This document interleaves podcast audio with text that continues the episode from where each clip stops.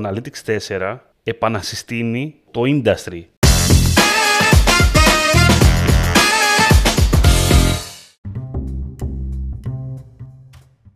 Καλησπέρα.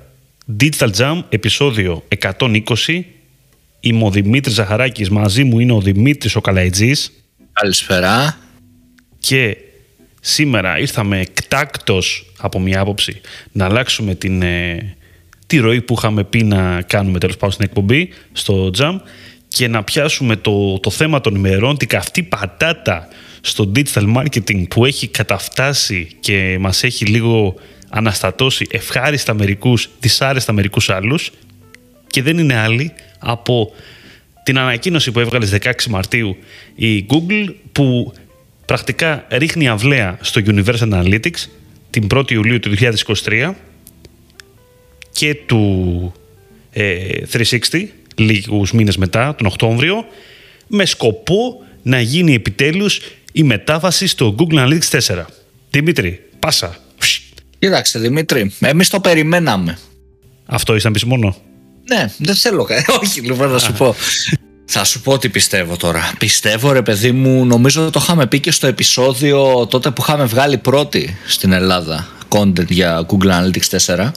Εκεί είχαμε πει σε αυτό το επεισόδιο ότι έστω να μπει, ρε παιδί μου, τότε λέγαμε, θυμάμαι, εσύ το νομίζω το έχεις πει, ότι έστω να μπει, ξέρεις, το G-Tag, ρε παιδί μου, πάνω, απλά για να μετράμε σιγά σιγά, για να έχουμε ιστορικότητα όταν θα σταματήσουν και θα γίνουν legacy τα Universal. Οπότε, εντάξει, εγώ το θεωρώ επόμενο ότι θα γινότανε, να σου πω την αλήθεια. Αλλά πιστεύω ότι ακόμα, δεν ξέρω, δεν νιώθω ότι είναι έτοιμο το Analytics 4. Νιώθω ότι λείπουν πράγματα. Βέβαια, υπάρχει περίπτωση, επειδή ξέρεις, τα δουλεύουμε και τα δύο και έχουμε χρόνια πιο πριν, ρε παιδί μου, είχαμε μια χή εμπειρία στα Universal Analytics, ότι μας ξενίζουν λίγο. Αλλά νιώθω ότι δεν είναι ακόμα finished product το Google Analytics 4. Νιώθω ότι λείπουν πράγματα που μπορεί να τα κάναμε στο Universal, ας πούμε, και δεν τα κάνουμε στο GA4. Το GA4 δεν ξέρω, νιώθω ότι είναι σαν ένα super matrix για τον data studio μου, θα σου πω. Μπορεί να κάνω λάθος, βέβαια. Και εμένα αυτή είναι η αίσθησή μου όσο περνάει ο καιρός, ότι είναι περισσότερο ένα, πώς θα το πεις τώρα, ένα integration, κάτι τέτοιο, παρά μια πλατφόρμα για να μπεις μέσα στην ίδια την πλατφόρμα. Έχει μεγαλύτερη αξία τα report που θα εξάγεις από το Analytics 4 παρά τα dashboard που έχει. Καλά, δεν έχει βασικά. Αυτό είναι το πρόβλημα. Και πιστεύω ότι αυτό αγχώνει πάρα πολύ κόσμο αρχικά, μόλις μπαίνεις στο Analytics 4. Αλλά δεν είναι μόνο αυτό. Εντάξει, αρχικά είναι αυτό που λες. Εμείς είχαμε κάνει είχαμε πει πέρσι, για την ακρίβεια, πιστεύαμε ότι το 2021 θα γίνει αυτή η ιστορία. Αυτό λέγαμε. Βέβαια, μπορεί τώρα πες, κάτι κορονοϊ, κάτι τέτοια, μπορεί να επηρεάσαν όλη την κατάσταση. Σίγουρα. Σίγουρα. Και για την ακρίβεια, είχαμε και στην ανασκόπηση που κάναμε του 2021, είχαμε κάνει μια μικρή αναφορά γύρω από αυτό το θέμα. Δημήτρη, πέρσι τέτοια εποχή μιλούσαμε πάρα πολύ για Google Analytics 4. Και μιλούσαμε ότι το 2020. Εκτεθήκαμε. Λοιπόν, πριν το πεις όμως, θα πω ότι μιλούσαμε λοιπόν ότι το 2021 θα είναι μια χρονιά μετάβασης. Και θα προσπαθήσουμε όλοι να κάνουμε αυτή τη μετάβαση. Επίσης, να σου πω κάτι το οποίο εγώ εκεί τρελάθηκα που το άκουσα, που το λέγαμε. Το Analytics 4 θα βελτιωθεί το 2021. Και σκεφτόμουν τώρα, τι έχει αλλάξει το Analytics 4 μέσα στο 2021, πέρα από το design. Κοίτα, φτιάξανε integrations. Τα integrations, ισχύει. Κάναν κάποιες διασυνδέσεις, π.χ. το Analytics 4 πλέον συνδέεται και με Google Search Console. Δώσαν επιλογές που υπήρχαν ήδη στο Universal. Δεν νιώθω ότι το Analytics 4 ακόμα, δεν ξέρω, δεν νιώθω ότι ήρθε και μπήκε στις ζωές μας. Δεν νιώθω ότι άλλαξε όσα πράγματα περιμέναμε να αλλάξει. Δεν νιώθω ότι μπήκε τόσο δυναμικά όσο νομίζαμε εμείς ότι θα μπει. Προς το παρόν τουλάχιστον, γιατί έχουμε ακόμα καιρό, έτσι. Η αλήθεια είναι ότι γενικότερα εμείς αυτό όλο το περιμέναμε κάπως νωρίτερα. Πρακτικά σε αυτόν τον 1,5 χρόνο που έχει περάσει από την ανακοίνωση του Analytics 4, που είχαμε κάνει και την πρώτη συζήτηση, και είπαμε κάποιες πρώτες εντυπώσεις γύρω από αυτό. Έχουν γίνει πράγματα, αλλά δεν είναι ότι έχουν γίνει τα πάντα. Βλέπουμε ακόμα πράγματα τα οποία μας λείπουν στο Analytics 4. Αλλά πιστεύω, εντάξει, integrations και τέτοια δεν έχουμε θέματα πλέον, νομίζω. Είναι κάποια πράγματα που μας λείπουν, αλλά πιστεύω ότι δεν θα τα ξαναδούμε, να σου πω την αλήθεια. Σε πέδο μέτρηξ ειδικά, okay, απλά δεν θα υπάρχουν. Ναι, τελειώσαν κάποια. Τελειώσαν κάποια πράγματα. Τύπου bounce rate και τέτοια. Εντάξει, αυτά ειδικά, ναι, ισχύει. Εντάξει, εμένα μου αρέσει. Κάποια μέτρηξ που φεύγουν μου αρέσει ότι φεύγουν. Θεωρώ ότι αυτό που είχα πει και την προηγούμενη φορά, το ίντερνετ λίγο άλλαξε, ρε παιδί μου, σε σχέση με όταν είχαν βγει τα Universal Analytics, οπότε υπάρχει ανάγκη να αλλάξουμε κι εμείς. Θα σου πω πως, εντάξει, γενικά πιστεύω ότι σαν άνθρωποι, ρε παιδί μου, από τη φύση μας δεν τρελαινόμαστε για τις αλλαγές, έτσι, δεν μας αρέσουν οι αλλαγές. Ειδικά όταν μας τις φορσάρουν, όταν έρχεται κάποιος με το ζόρι και μας λέει μέχρι τότε πρέπει να το κάνεις, αλλιώς τέλος. Οπότε σε κάθε περίπτωση θεωρώ πως είναι λογικό, να το πούμε έτσι, πως είναι λογικό να μην αρέσει περισσότερο. Θα δώσω και το παράδειγμα. Βλέπε, ας πούμε, Facebook όταν άλλαξε το, πώς λεγόταν τότε, και το έκανε χρονολόγιο από τείχο, είχε γίνει timeline, από Facebook Gold δεν έγινε timeline, νομίζω. Δεν θυμάμαι κι εγώ. Αυτή την αλλαγή όλοι λέγανε πω δεν μ' αρέσει καθόλου και ξέρεις, ήταν όλοι μέσα στην κρίνια. Τώρα αν πεις ο τείχος ή δεν ξέρω ποιο ήταν το πιο παλιό, δεν το θυμάμαστε καν. Ή αντίστοιχα, δεν ξέρω, το παλιό λογότυπο που είχε η Pizza Fan. Ή το παράδειγμα με eFood που το έχω ξαναπεί, ότι άλλαξε λογότυπο, θυμάμαι στο Nation ήτανε, που λέγανε δεν μου άρεσε ο ένας, μου θυμίζει Pac-Man, είχε πει ο άλλος, δεν θυμάμαι τι ήτανε, τέλος πάντων κράζανε φουλ. Εγώ δεν μπορώ να θυμηθώ, ας πούμε, τώρα το παλιό λογότυπο του eFood, θυμάμαι αυτό που βλέπω. Οπότε νιώθω πως, ξέρεις, με το που φύγουν τα Universal Analytics και κάτσουν σιγά σιγά στα GA4, θα μπούμε στη διαδικασία και θα καταλάβουμε. Θα ξεκάσουμε και τα παλιά σιγά σιγά και θα καταλάβουμε για τις νέες δυνατότητες καλύτερα. Οπότε θα μας αρέσουν. Θέλει κάποια fixes, νομίζω, σαν product, για να είναι ολοκληρωμένο. Αλλά μου αρέσει πάρα πολύ ότι βασίζεται πάρα πολύ στον χρήστη. Είναι περισσότερο user based. Νομίζω ότι έτσι δουλεύει και πλέον όλο το σύστημα. Πάμε και σε cookieless εποχή, οπότε νιώθω ότι έχει πολλούς λόγους η Google που το σταματάει, πιστεύω. Εγώ θα σου πω αυτό το πράγμα που σκέφτομαι τις τελευταίες μέρες, ότι το Analytics 4 επανασυστήνει λίγο το industry γύρω από αυτό. Γιατί πραγματικά τώρα οποιοσδήποτε, πριν από λίγο, τέλος πάντων, το Universal Analytics ήταν πάρα πολύ ίσως εύχριστο και κατανοητό 100% και μπορούσε ο καθένας να μπει και να καταλάβει κάποια πράγματα. Το Analytics 4 τα κάνει λίγο πιο complicate όλα αυτά.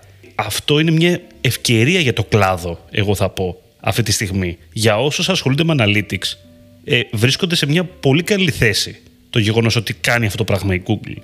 Δεν είναι κακό καθόλου για το κλάδο μας, ίσα ίσα. Και αυτό το λέω σε όποιον ασχολείται, όπως και εγώ, με τα Google Analytics.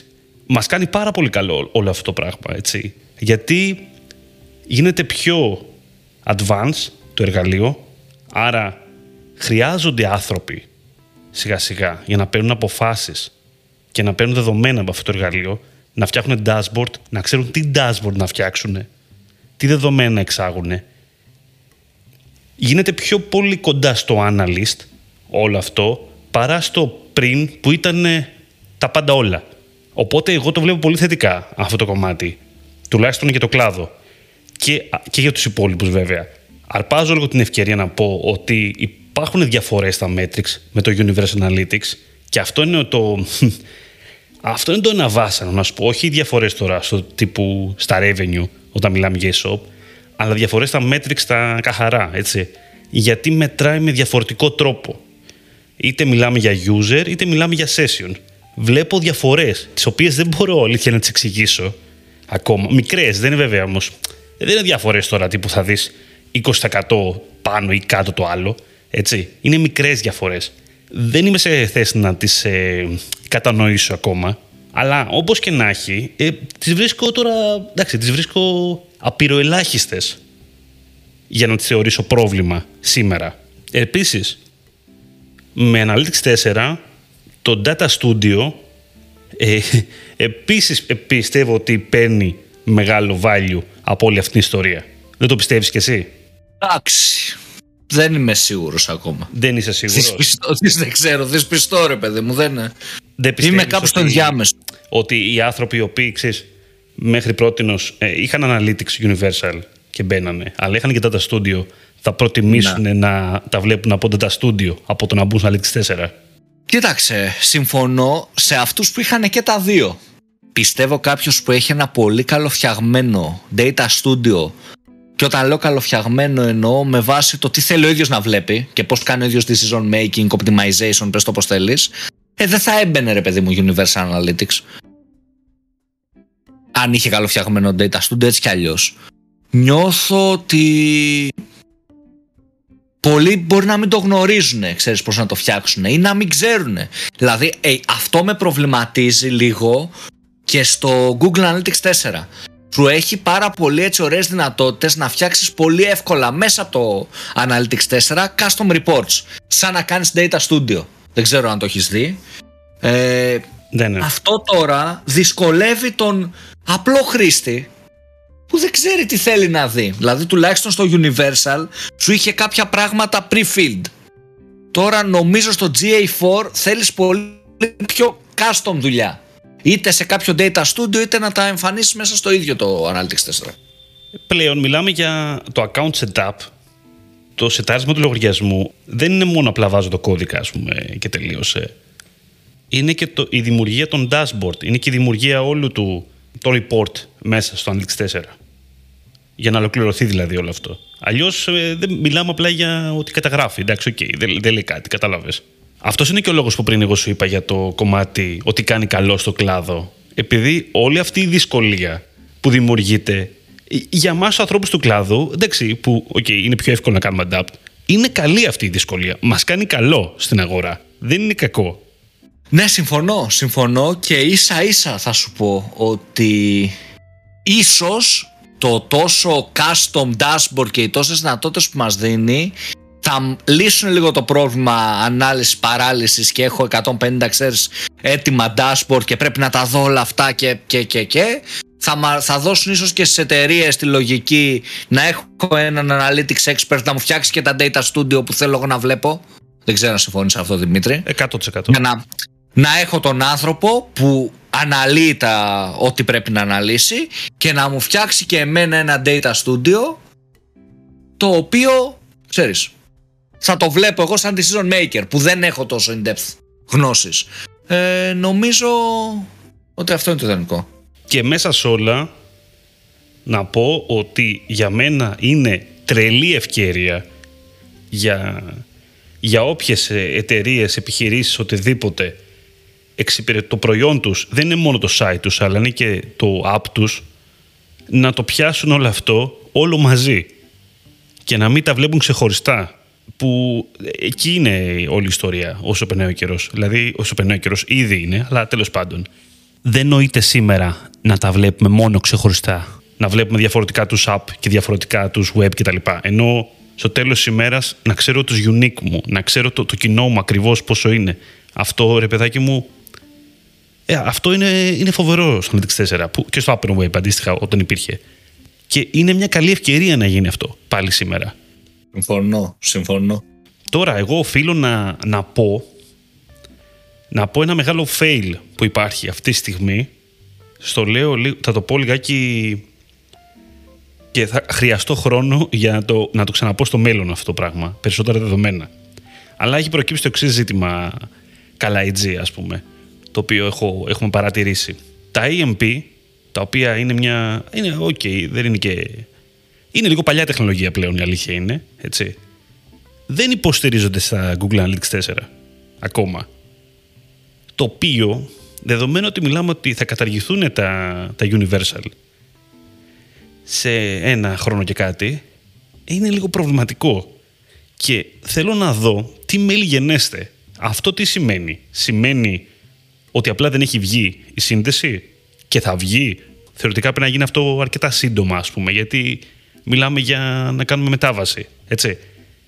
Ή δεν θα βγει ποτέ και θα μιλάμε και για μια κατάργηση των AMP σελίδων. Δεν ξέρω, η αλήθεια είναι, τι θα γίνει τώρα. Πάντως, στην πραγματικότητα, τα AMP όντως έχουν αλλάξει, όντως παίζουν λιγότερο ρόλο για την Google όσο περνάει ο καιρός. Δεν υπάρχουν, έτσι. Υπάρχουν και φέρουν και traffic. Απλά δεν είναι αυτό το πράγμα που ήταν πριν 2 χρόνια. Και με την έλευση του Google Discover η ισορροπία έχει αλλάξει ακόμα περισσότερο, γιατί δεν βλέπουμε τόσο πολύ AMP. Οπότε τι κάνουμε, γιατί το έχουμε αυτό. Και βλέπουμε ότι δεν υπάρχει καν τρόπος να μετρηθεί στο Analytics 4. Τι κάνουμε λοιπόν τότε, πού πάμε εκεί πέρα? Αυτό είναι ένα ερώτημα τώρα, το οποίο ελπίζω να απαντηθεί το επόμενο διάστημα με κάποιο τρόπο. Αυτά νομίζω μπορούμε να το κλείσουμε τώρα κάπου εδώ. Να κλείσουμε λέγοντας ότι να μην υπάρχει πανικός γενικότερα από ανθρώπους του κλάδου και τα λοιπά γύρω από αυτό που ανακοινώθηκε. Δεν νομίζω ότι... Καταλαβαίνω τους λόγους που τρομάζει η αλλαγή, αλλά ηρεμία, έχουμε χρόνο, θα πω πάλι. Και να κάνουμε μια χαλαρή, ηρεμή και σωστή μετάβαση. Και εδώ θα είμαστε το 2023, να το δούμε πώς θα πάει. Αυτά από μένα. Συμφωνώ. Να πω και εγώ το δικό μου το sum-up, που είναι κλασικό πλέον και το έχουν όλοι αγαπήσει. Ηρεμία θέλει. Εντάξει, βέβαια, όταν είναι η δουλειά σου, ρε παιδί μου, και ξέρεις, καλείσαι να αλλάξεις πράγματα από τη μια στιγμή στην άλλη, δεν σου αρέσει. Αλλά νιώθω πως θα έπρεπε να ήμασταν προετοιμασμένοι, ρε παιδί μου. Δηλαδή, όταν βγαίνει ένα νέο product, έχει περάσει και 1,5 χρόνος από όταν έχει βγει, θα περάσει κι άλλος ένας 1,5 χρόνος και θα σταματήσει να υφίσταται. Δηλαδή, στο μυαλό μου είναι αυτονόητο. Είχε γίνει το ίδιο πράγμα όταν βγήκαν αντίστοιχα τα Universal Analytics. Το ίδιο πράγμα είχε γίνει με το προηγούμενο product, κατάλαβες. Οπότε νιώθω ότι έπρεπε να το ξέρουμε, ότι σιγά σιγά όσοι ασχολούνται με αυτό το κομμάτι, π.χ. ο Δημήτρης, είχε μπει ήδη στο Google Analytics 4 και το τι μπορώ να κάνω, πώς να τα περάσω, τι να δω κτλ.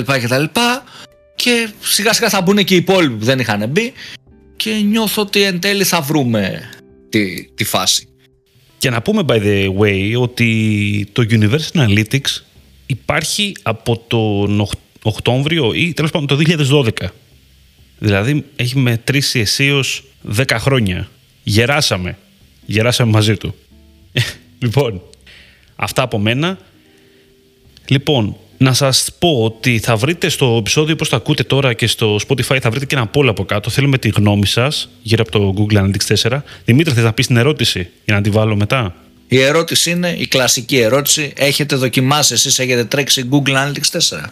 Ναι, όχι, οι απαντήσεις.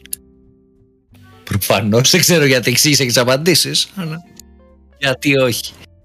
Λοιπόν, όπως ακούτε το podcast, επίσης μπορείτε να μας κάνετε μια βαθμολογία και να ευχαριστήσουμε όλους εσάς που έχετε δώσει βαθμολογία στο Digital Jam, και έχουμε πάθει πανικό εδώ πέρα που βλέπουμε βαθμολογία και φαίνεται κιόλας βαθμολογία και τρελνόμαστε, γιατί δεν είναι εύκολο. Να μας κάνετε subscribe στο podcast, είτε μιλάμε για Spotify, είτε μιλάμε για Apple Podcast, είτε για Google Podcast, οπουδήποτε βρίσκεστε τέλος πάντων, και μας ακούτε και στο digitaljam.gr. Μας ακολουθείτε σε Facebook, LinkedIn, Instagram. Πληροφορίες πολλές θα βρείτε κάτω στην περιγραφή αυτού του podcast. Τα λέμε την επόμενη Κυριακή. Ήμουν ο Δημήτρης Ζαχαράκης, ήταν ο Δημήτρης ο Καλαϊτζής. Καλή συνέχεια. Καλή συνέχεια σε όλους.